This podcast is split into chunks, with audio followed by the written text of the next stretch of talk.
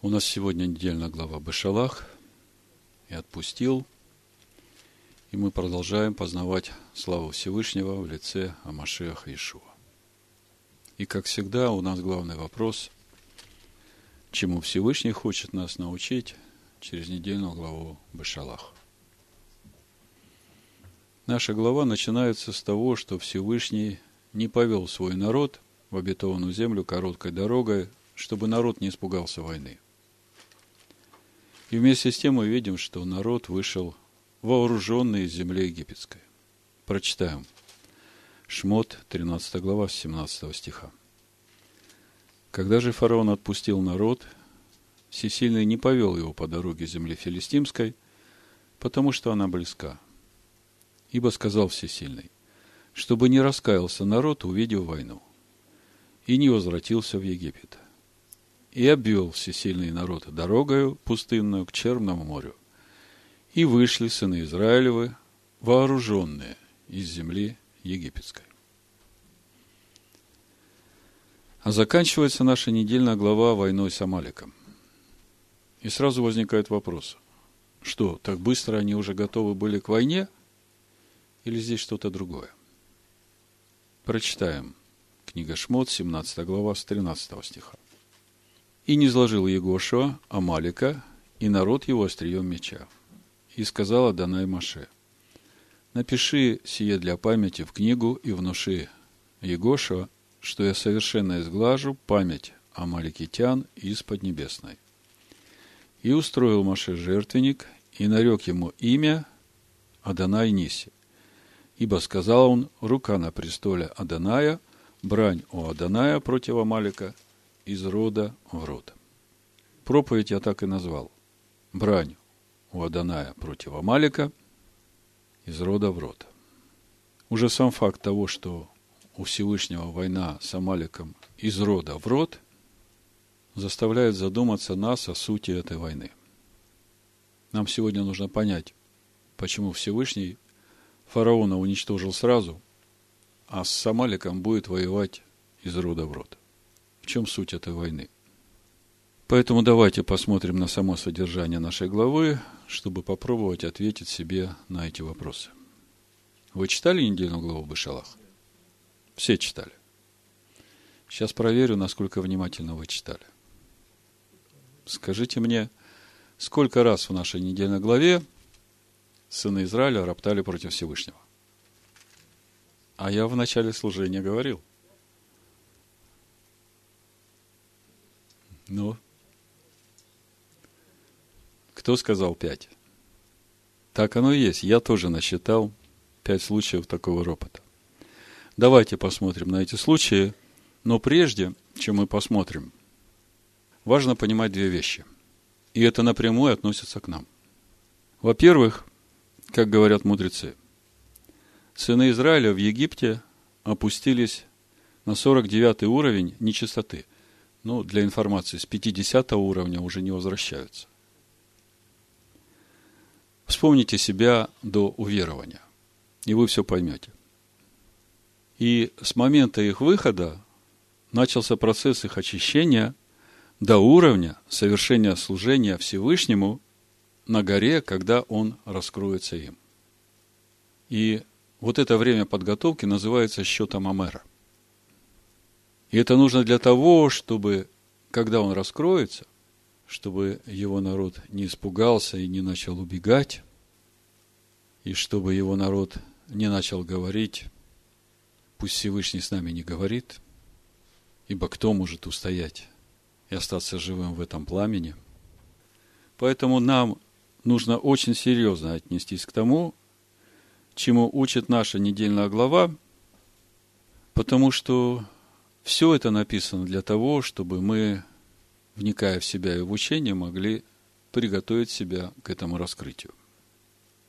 Это первый момент. А второй важный момент, о чем нам нужно всегда помнить, что все, что происходит с нами с того момента, как мы вошли в завет о Машеха Иешуа, и до того момента, когда Всевышний нас заберет из этого мира, все это время – это время испытаний нас, ради нашего возрастания в полноту возраста Машеха Ишуа.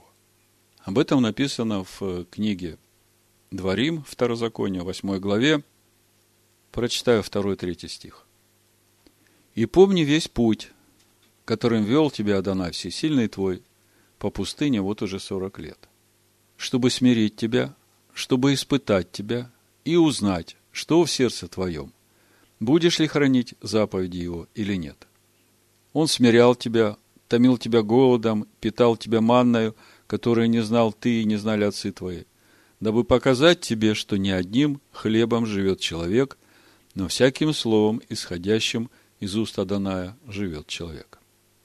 Почему нам всегда нужно помнить об этих двух важных составляющих нашего возрастания в полноту возраста Машеха? Например, когда я раньше читал недельную главу Башалах и дальше весь путь Израиля через пустыню, 42 стоянки, вы знаете, да? По сути, 42 стоянки – это есть весь путь возрастания в полноту возраста Машеха, потому что после 42-й стоянки народ переходит в обетованную землю, а это суть наследования будущего мира. Так вот, когда я читал вот, поведение сынов Израиля в пустыне, у меня постоянно было непонимание такого поведения. Оно даже возмущало меня. Я думал, как они могут себя так вести? Всевышний столько чудес показал им в Египте провел через Красное море. Они поверили Адонаю, они поверили Маше, воспели хвалебную песню. Прошло три дня и все забыли. И вот когда я так думал, в этот раз готовясь к, к этой проповеди, Всевышний мне говорит, а разве с тех пор, как вы вошли в завет о Машеха Иешуа, ведете себя по-другому? Разве вы, мы, сразу стали послушными Ему? Вот то-то и оно. Поэтому, когда сейчас мы будем смотреть на этот ропот сынов Израиля, поставьте себя на их место и попробуйте понять, что заставляет их так поступать. Где этот злой корень? В чем он? И сразу же проверьте себя на этот злой корень. Может быть, и у вас есть что-то из этого.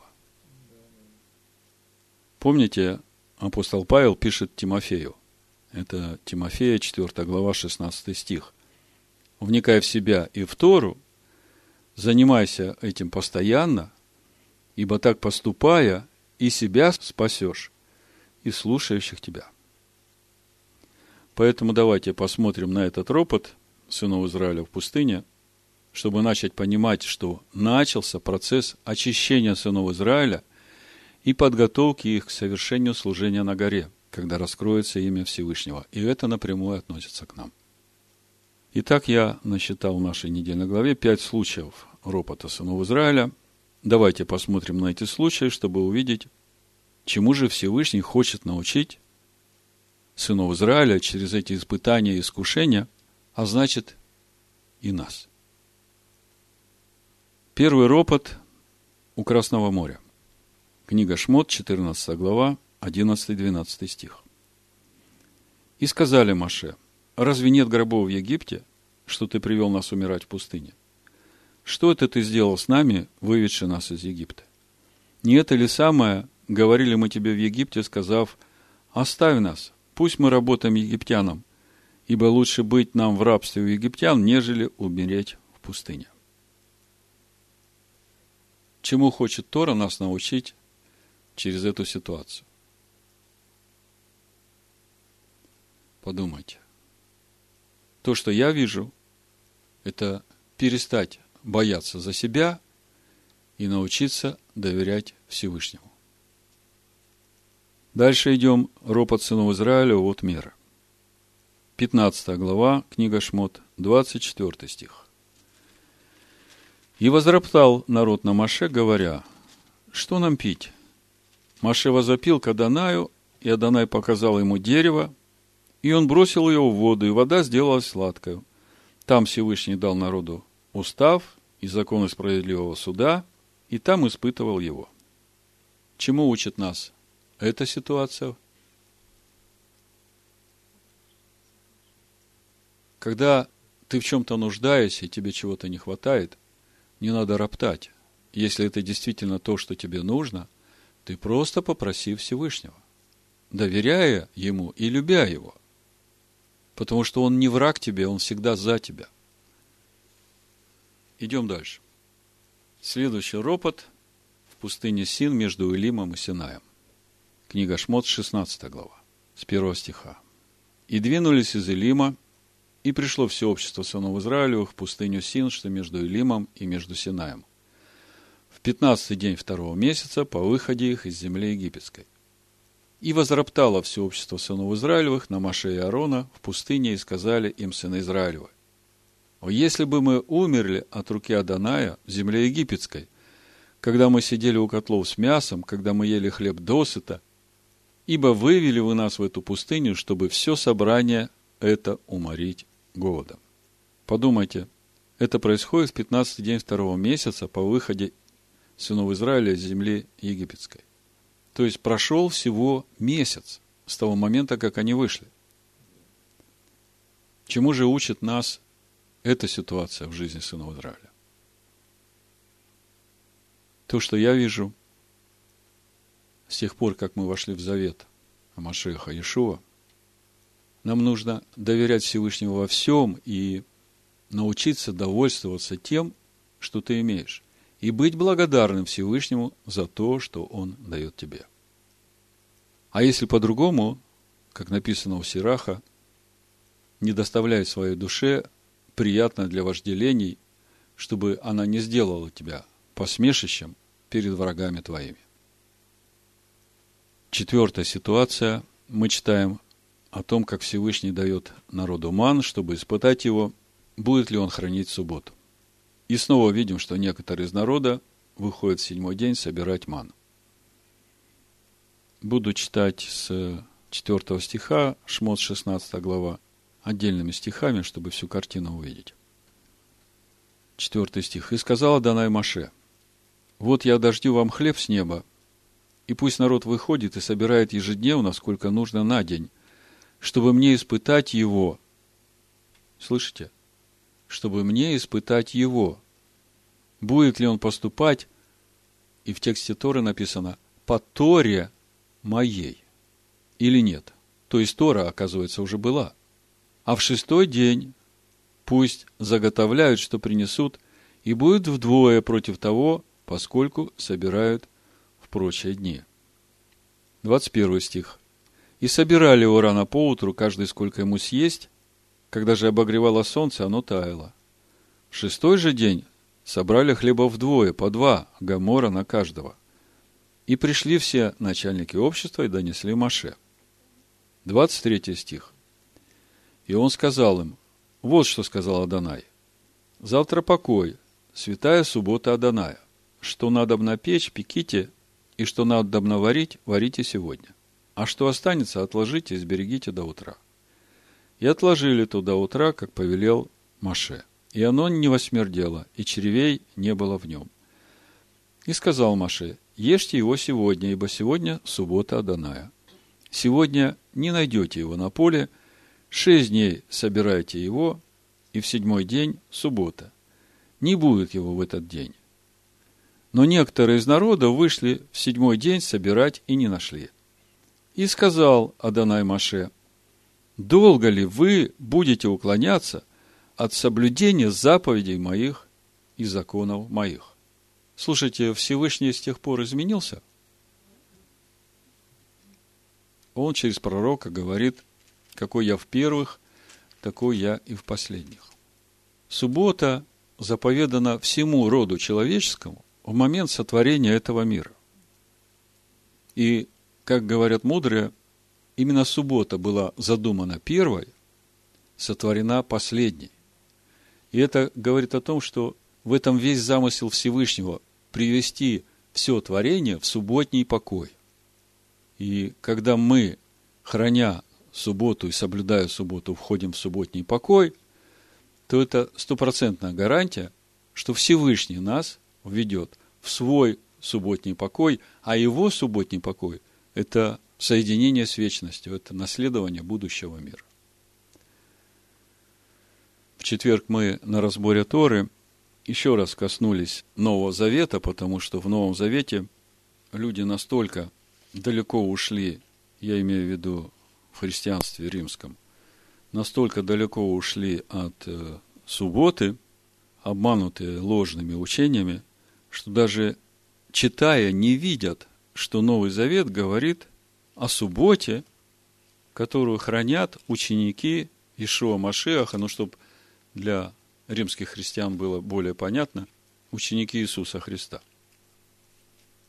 Я просто покажу это место, потому что если вдруг вам придется объяснять кому-то из э, христиан, которых Всевышний тоже любит, о том, что не воскресенье Всевышний заповедал соблюдать, а субботу, и так поступали в первоапостольской церкви, и с тех пор ничего не изменилось, прочитайте им несколько стихов из конца 23 главы и первый стих 24 главы Евангелия от Луки.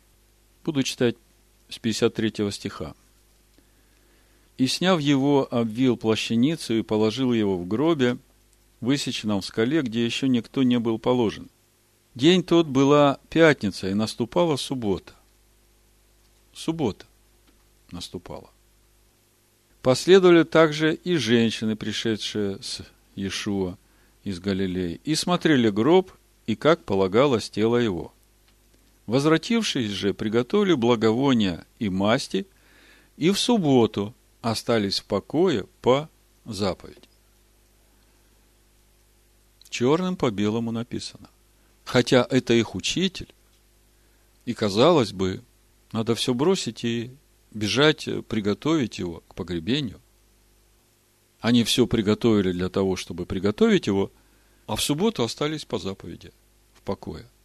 Помните, Иешуа говорит, молитесь о том, чтобы бегство ваше не случилось зимой или в субботу, потому что и то, и другое – это опасно для жизни человека. То, что зимой мы можем замерзнуть, это как бы всем понятно – потому что ни пропитания не найдешь, ни ночлега нет, куда детей положить. А вот то, что в субботу убежать, это до нас не доходит. А Иешуа сказал, что это равноценные вещи. Так вот, читаем дальше 24 глава, первый стих Евангелия от Луки. В первый же день недели. Скажите, какой это первый день недели? Это понедельник? если в субботу остались в покое, то следующий день после субботы – это воскресенье. И Новый Завет черным по белому говорит, что это первый день недели. Но я думаю, что те, кто любят Всевышнего и всем сердцем читают Писание, они увидят это и задумаются над этим. Всевышний да благословит их. Так что мы видим, что Всевышний в шестой день недели дает двойную порцию манна именно для того, чтобы мы в субботу никуда не бежали. Чтобы мы в субботу по-настоящему вошли в покой, и чтобы во всех жилищах наших мы не зажигали никакого чуждого огня. В сердце своем, в душе своей, в разуме своем. Никакого чуждого огня, никаких мыслей о каких-то делах, о том, что куда-то надо бежать, что-то делать. Я помню, когда я еще был в христианской церкви, я сидел в воскресенье на служении и с нетерпением ждал, ну когда же закончится это служение, потому что у меня еще куча дел, мне надо ехать делать скорее. Чувствуете разницу? Всевышний говорит Маше, долго ли вы будете уклоняться от соблюдения заповедей моих и законов? Далее мы читаем, это уже пятый случай ропота сынов Израиля по выходе из Египта. Мы читаем о том, как народ двинулся из пустыни Син и остановился в Рефидиме. И снова мы читаем о том, как народ ропчет на Маше и искушает Аданая. Буду читать с первого стиха, 17 глава книги Шмот, Исход. «И двинулось все общество сынов Израилевых из пустыни Син путь свой по повелению Аданая, и расположилась станом в Рефидиме, и не было воды пить народу. И укорял народ Маше, и говорили, дайте нам воды пить. И сказал им Маше, что вы укоряете меня? Что искушаете Аданая? И жаждал там народ воды, и роптал народ на Маше, говоря, зачем ты вывел нас из Египта, уморить жаждаю нас и детей наших и стада наших? Маше возопил к Адонаю и сказал, что мне делать с народом сим? Еще немного и побьют меня камнями. И сказал Адонай Маше, пройди перед народом и возьми с собой некоторых старейшин израильских и жезл твой, которым ты ударил по воде. Возьми в руку твою и пойди, вот я стану перед тобою, там на скале в Хариве, и ты ударишь в скалу, и пойдет из нее вода, и будет пить народ, и сделал так Маше в глазах старейшин израильских, и нарек месту тому имя Масса и Мерива, по причине укорения сынов Израилевых, и потому что они искушали Аданая, говоря, есть ли Адонай среди нас или нет. Вот этот ропот, он вообще самый опасный. Поскольку сомнение в том, что Всевышний с нами, оно как бы является обвинением Всевышнего в его неверности. Потому что народ вошел с ним в завет, и по этому завету Всевышний обещает хранить свой народ на всем пути. А когда народ, вошедший в завет, начинает говорить, что Адоная нет с нами – то тогда получается, что народ говорит, что Адонай неверный, он оставил нас. И вы же понимаете, что так не может быть, не может быть никогда. Он верен своему слову, и в нем нет причины сомневаться. Помните, я вначале вам говорил, две вещи, которые нам всегда нужно помнить. Что все эти ситуации, которые происходят в жизни сынов Израиля, они происходят именно для того, чтобы сынов Израиля очистить от вот той египетской нечистоты и приготовить их к встрече со Всевышним, к служению Всевышнему на горе. Поэтому все события, которые происходят, все 40 лет они будут происходить. Вообще-то сначала не планировалось 40 лет. Но все, что происходит, это именно – для того, чтобы научить их хранить заповеди Всевышнего. Восьмая глава Дворим мы читали. Две вещи, и это нам надо всегда помнить, чтобы правильно реагировать на то, что происходит в нашей жизни, в любой ситуации. Всевышний никогда тебя не оставит, но если что-то происходит не так, вникай в себя и в учение, и размышляй, что Всевышний тебе хочет сейчас сказать если ты отреагируешь на это правильно, перейдешь на другой духовный уровень. Если отреагируешь неправильно, придет Амалик и будет воевать, о чем мы видим дальше в тексте нашей главы. А то, что он всегда с нами, я прочитаю два места Писания из Нового Завета, чтобы вы не сомневались в этом, что верность Всевышнего, она стопроцентная. Он неизменный, он верный. В Евангелии от Иоанна в 6 главе с 37 стиха Иешуа говорит, «Все, что дает мне Отец, ко мне придет. И приходящего ко мне не изгоню вон, ибо я сошел с небес не для того, чтобы творить волю мою, но волю пославшего меня Отца. Воля же пославшего меня Отца есть та, чтобы из того, что Он мне дал, ничего не погубить, но все то воскресить в последний день воля пославшего меня есть та, чтобы всякий, видящий Сына и верующий в Него, имел жизнь вечную, и я воскрешу его в последний день.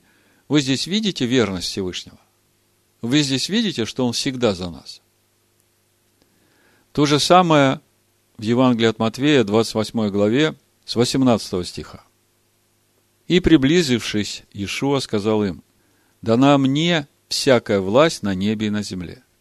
Итак, идите и научите все народы, крестя их во имя Отца и Сына, уча их соблюдать все, что я повелел вам, и се я с вами во все дни до скончания века. Аминь. Он сказал, Он верен своему слову. Поэтому не надо сомневаться в том, что Всевышний с нами. Он всегда с нами в Машеях Иешуа. А Машеях Иешуа сказал, я с вами во все дни до скончания века. Итак, с момента выхода сынов Израиля из Египта мы насчитали пять случаев ропота народа на Всевышнего и Маше. И вникая в Тору и в себя, нам сейчас нужно проверить себя на то, что говорит нам Всевышний, и есть ли что-либо из того, о чем мы читали, в нас, чтобы принять правильное решение. Потому что мы уже об этом не один раз говорили. Если мы не выходим на духовную войну, чтобы обрезать все эти злые корни в своей душе, если мы не реагируем на то, что Всевышний нам показывает и говорит, то не пройдет много времени, как э, война, настоящая внешняя война придет в твою жизнь. Я не говорю о войне э, с пушками, танками и пистолетами, а я говорю о том, что когда это придет в твою жизнь, тогда ты не будешь знать, куда бежать. Или к врачам, или еще куда-то. С этим шутить не надо, это все серьезно. Всевышний говорит раз, Всевышний говорит два, Всевышний говорит три, если не понимаешь, он будет говорить по-другому. Потому что он, как любящий отец, он отвечает за тебя, и он хочет вырастить сына, достойного своего отца. Вы согласны со мной? Так вот, мы видим, что этот пятый случай, ропот сынов Израиля в Массе и Мериве, привел к тому, что приходит Амалик и начинает воевать против них.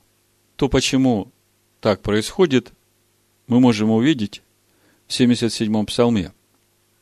Здесь как раз написано о том, как Всевышний реагирует на вот такое отношение сынов Израиля к водительству Всевышнего и приготовлению Всевышнего нас к раскрытию Его имени. 77-й псалом буду читать с 12 стиха. Это конкретно наша ситуация, наша недельная глава. Он перед глазами отцов их сотворил чудеса в земле египетской, на поле Циана, разделил море и провел их через него, и поставил воды стеною, и днем вел их облаком, а всю ночь светом огня – рассек камень в пустыне и напоил их, как из великой бездны. Из скалы извел потоки, и воды потекли, как реки. Но они продолжали грешить перед ним и раздражать Всевышнего в пустыне, искушали Всесильного в сердце своем, требуя пищи по душе своей, и говорили против Всесильного и сказали, может ли Всесильный приготовить трапезу в пустыне? Вот он ударил в камень, и потекли воды – и полились ручьи. Может ли он дать и хлеб? Может ли приготовлять мясо народу своему? Адонай услышал и воспламенился гневом. И огонь возгорелся на Якова, и гнев подвигнулся на Израиля. За то, что не веровали. На иврите здесь стоит слово «эмину» от слова «эмуна». Не были верными, не были надежными во всесильного и не уповали. Батеху от слова бытох – полагаться, доверять, уповать. На спасение опять стоит слово биешуата, корень Иешуа. Помощь, спасение, благополучие, процветание. Его. То есть, гнев Всевышнего возгорелся за то, что они не были верными Всевышнему, и не доверяли его Иешуа. Во второй книге Паралипоменон в 15 главе написано с первого стиха.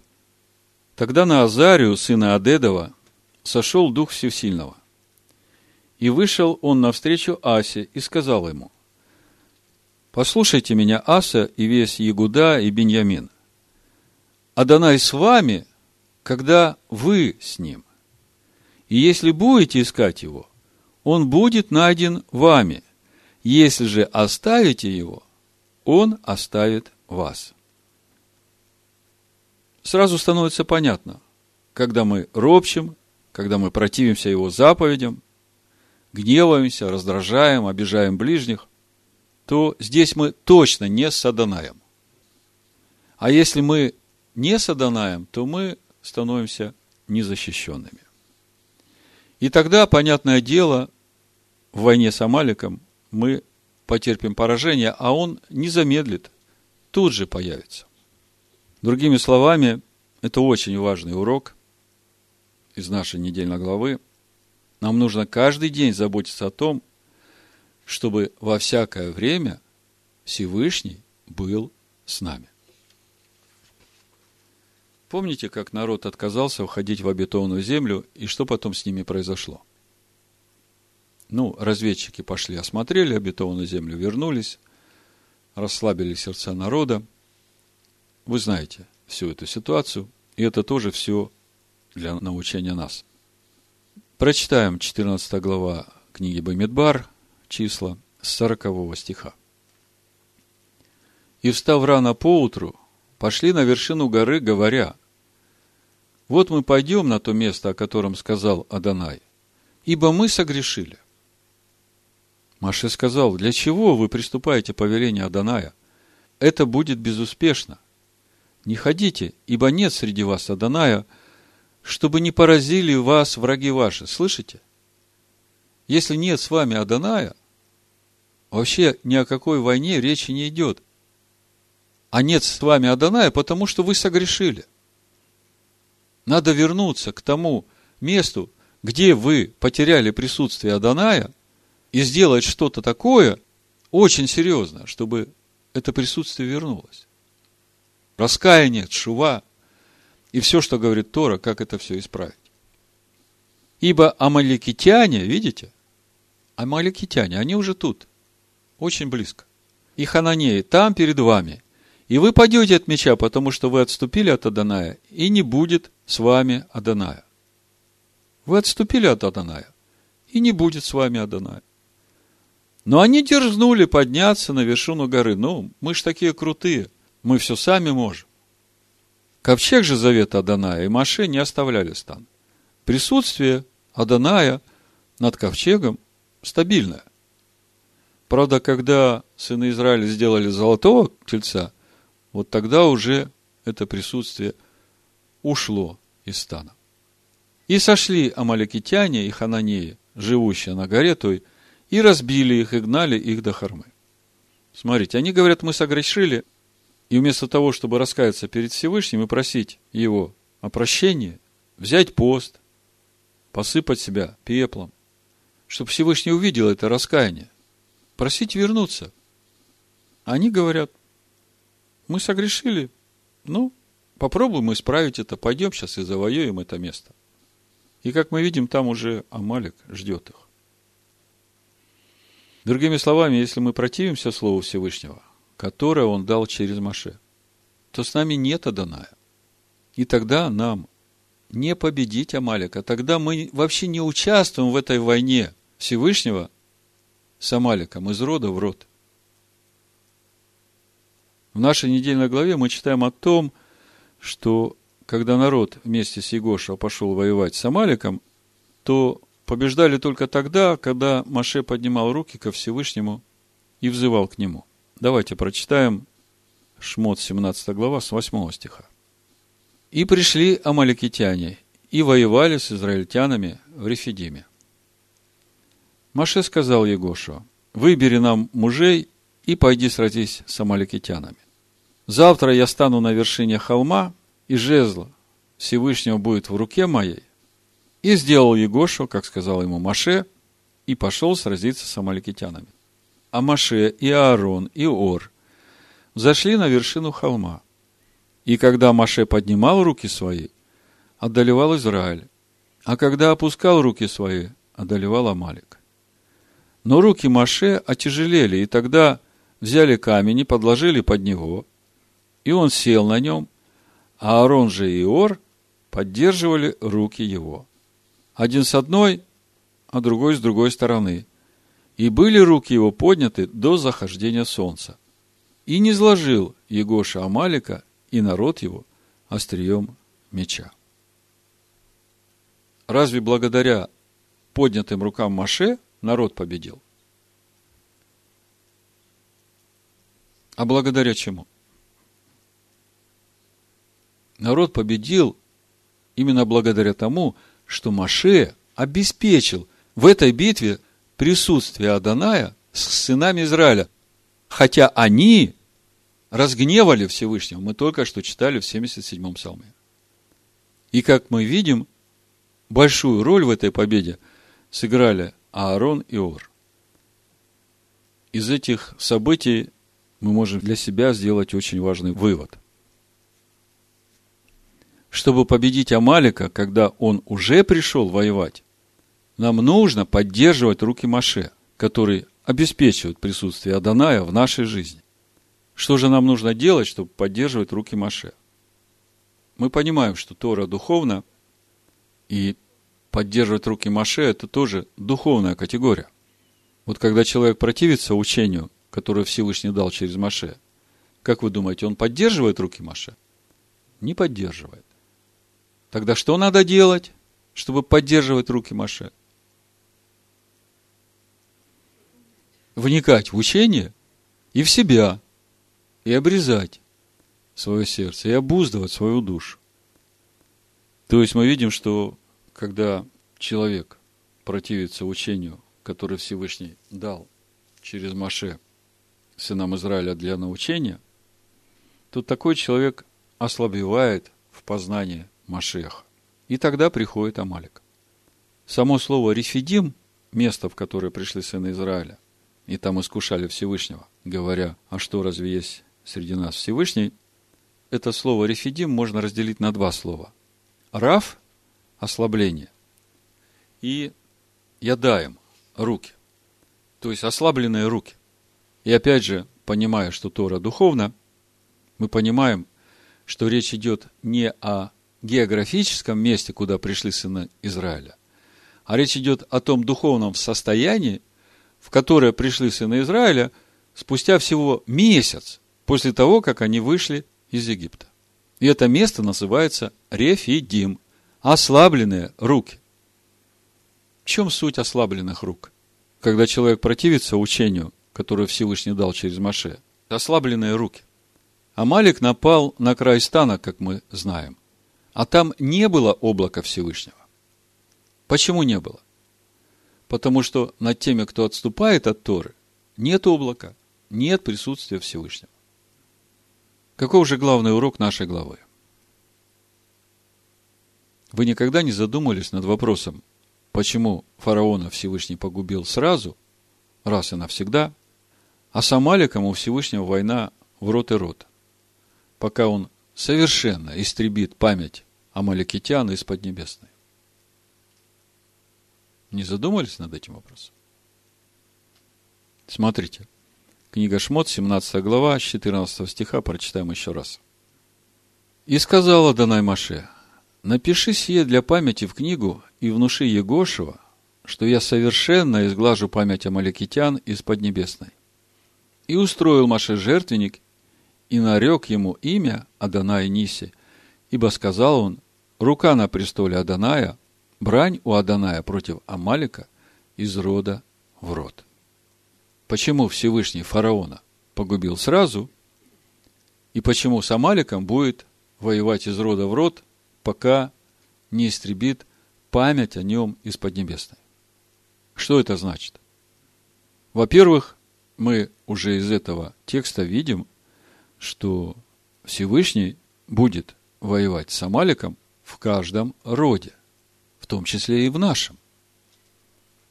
Но зная Писание, мы помним, что с тех пор, как Саул воевал с Амаликом, мы вроде не помним, чтобы еще кто-то где-то воевал с Амаликом.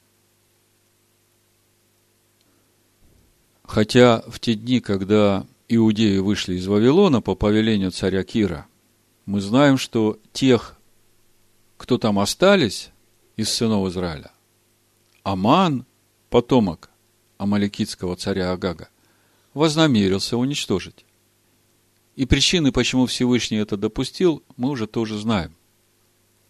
Так вот, в то время сынам Израиля пришлось воевать с Амаликом, хотя Амаликом был только Аман и его сыновья, а основная война была с теми народами, которые хотели истребить сынов Израиля во всей Персидской империи. И как мы помним, победа в этой физической войне стала следствием победы в войне духовной. Когда царица Эстер объявила пост трехдневный всему народу Израиля, проживающему во всей Персидской империи. И это был пост раскаяния и тшивы, пост возвращения в веру своих отцов, Авраама, Ицхака и Якова. И только благодаря этому Всевышний пошел с ними, чтобы поразить всех, кто вознамерился уничтожить его народ. Но уже после этих событий мы совсем не слышали о войнах с Амаликом в каждом роде. Да и в нашем роде мы как бы не видим, чтобы где-то была война с Амаликом. Более того, вы где-нибудь на карте земного шара знаете такое государство, в котором жили бы амаликитяне? Нет, я тоже не слышал. Вот что говорит Иосиф Флавий об амаликитянах. Окончательно амаликитяне были истреблены симеонитами во время царствования Езекии. Это 722 год до нашей эры. С этого времени имя амаликитян исчезает из библейской истории. Остатки их, очевидно, рассеялись и смешались с другими народностями мы встречаем 200 лет спустя одного царедворца в Персии Амана, что характерно недруга иудеев, названного Агаги, то есть потомок царя Агага. То есть, как мы видим, амаликитян как народа уже нет с 722 года до нашей эры. Но мы должны помнить, что Амалик – это внук Исава. Поэтому духовно этот корень присутствует в некоторых потомках Исава. А Исав – это и дом. И вы знаете, кто такой дом. И именно этим объясняется существование тех народов, которые в книге Эстер вдруг захотели участвовать в уничтожении сынов Израиля. Да и в последующей истории человечества, вплоть до наших дней, мы постоянно видим отношение некоторых народов, среди которых рассеяны сыны Израиля, к сынам Израиля. Так вопрос. Если амаликитян как народа нет уже 2700 лет, то что Всевышний что-то перепутал, говоря, что у него война с амаликитянами из рода в род, пока он не истребит их имя из Поднебесной? Конечно, нет. Эта война идет в каждом роде его народа. И эта война духовная, и наша недельная глава как раз и говорит о сути этой духовной войны. То, о чем мы сегодня говорим. Помните, мы говорили, тот, кто отступает от Торы, тут же приходит Амалик и его побеждает. Почему побеждает? Потому что он уже вышел из присутствия облака Всевышнего. С ним уже нет Аданая. То есть не Всевышний ушел, а он ушел из-под этого облака своим отношением к тому, что дал Всевышний. Что же нам нужно делать в этой войне Всевышнего, чтобы Амалик был изглажен из Поднебесной в нашем роде? Ответ очень простой. Фараон – это образ нашего внешнего рабства. И Всевышний освобождает нас от этого внешнего рабства сразу. Нам нужно только верой принять искупительную жертву Машеха Иешуа. И каждый из нас помнит, какие чудеса произошли с нашей в жизни, как э, многие получили освобождение от проклятий своего рода, от зависимости, от неспособности противостоять греху. Но это все было сделано именно для того, чтобы человек, получив эту свободу, поднялся на эту борьбу, чтобы очистить свою внутреннюю природу. Так вот, война с Амаликом – это и есть война с нашим внутренним рабством. Фараона Всевышний истребляет сразу, в тот момент, когда мы вошли в завет о Машеха Ишуа. И с этого момента он ведет нас и отвечает за нас. Как Ешуа сказал, я с вами до скончания века. Поэтому фараон уже не имеет никакой власти над нами и не может нас поработить. Единственное, когда мы разрушаем завет со Всевышним и отвергаем его и уходим в Египет, тогда уже Всевышний ничего сделать не может, он никого насильно за собой не тянет. Так вот, если уничтожение фараона – это уничтожение или разрушение нашего внешнего рабства, то война Всевышнего с Амаликом из рода в род – это война с нашим внутренним рабством. Если Амалик приходит в Рефидим и воюет с теми, у кого ослабели руки, по причине ослабления в них Амашеха, Ишуа, живой Торы, то суть нашей войны с Амаликом в нашем роде – это усиление Торы в нас, усиление Амашеха Ишуа в нас. Помните, Ишуа сказал, Иоанна 8 глава, 31 стих и дальше. Тогда Иешуа сказал к уверовавшим в Него иудеям, «Если прибудете в Слове Моем, то вы истинно Мои ученики, и познаете истину, и истина сделает вас свободными». Ему отвечали, «Мы семя Авраамова, и не были рабами никому никогда. Как же ты говоришь, сделайтесь свободными?» Иешуа отвечал им, «Истина, истина говорю вам, всякий делающий грех есть раб греха. Но раб не пребывает в доме вечно, сын пребывает вечно. Итак, если сын освободит вас, то истинно свободны будете. Каким образом сын освобождает нас? Когда мы ему даем место в себе, когда мы усиливаемся в познании Машеха Иешуа, то это и есть наша победа над Амаликом. Именно так Всевышний стирает из Поднебесной имя Амаликитян в нашем роде. Итак, вся наша недельная глава говорит нам о той борьбе, которую ведет Всевышний с Амаликом, в тех, которых он вывел из Египта.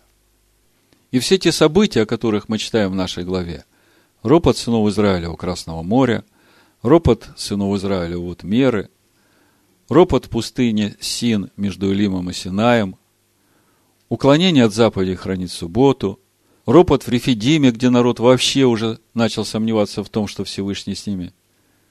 Все это суть этой войны с Амаликом. И я вам скажу, что для меня является великим утешением то долготерпение и милость Всевышнего к своему народу.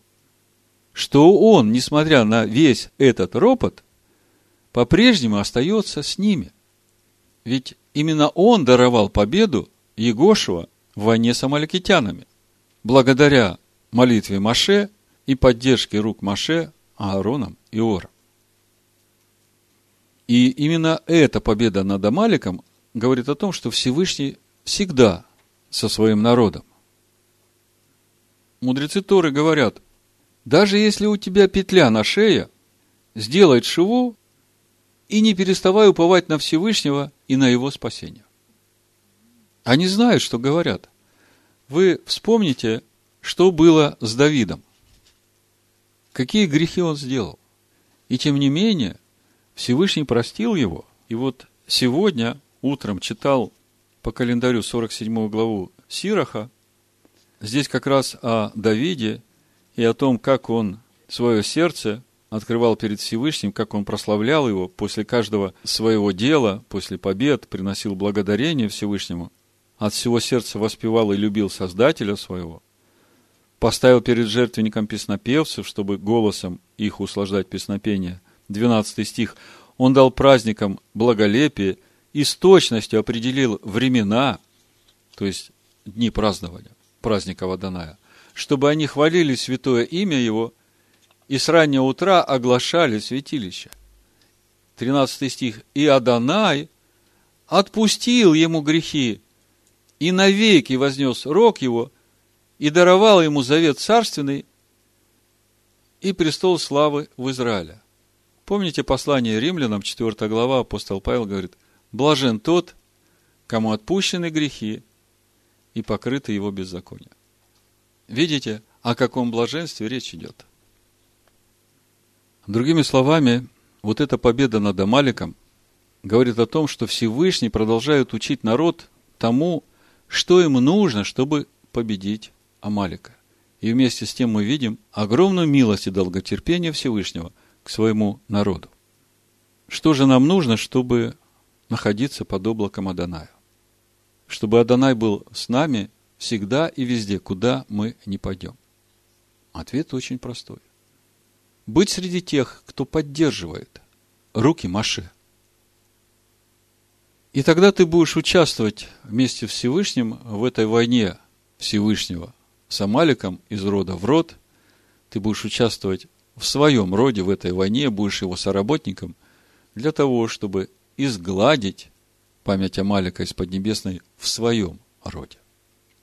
В заключение прочитаю из послания евреям 3 главы, чтобы вы увидели, что в Новом Завете война с Амаликом продолжается. Послание евреям 3 глава с 12 стиха. «Смотрите, братья, чтобы не было в ком из вас сердца лукавого и неверного, дабы вам не отступить от всесильного, живого. Но наставляйте друг друга каждый день, доколе можно говорить ныне, чтобы кто из вас не ожесточился, обольстившись грехом. Ибо мы сделались причастниками Машеху, если только начатую жизнь твердо сохраним до конца. Доколе говорится, ныне, когда услышите глаз его, не ожесточите сердец ваших, как во время ропота. Ибо некоторые из слышавших возроптали. Но не все вышедшие из Египта с Маше. На кого же негодовал он сорок лет? Не на согрешивших ли, которых кости пали в пустыне?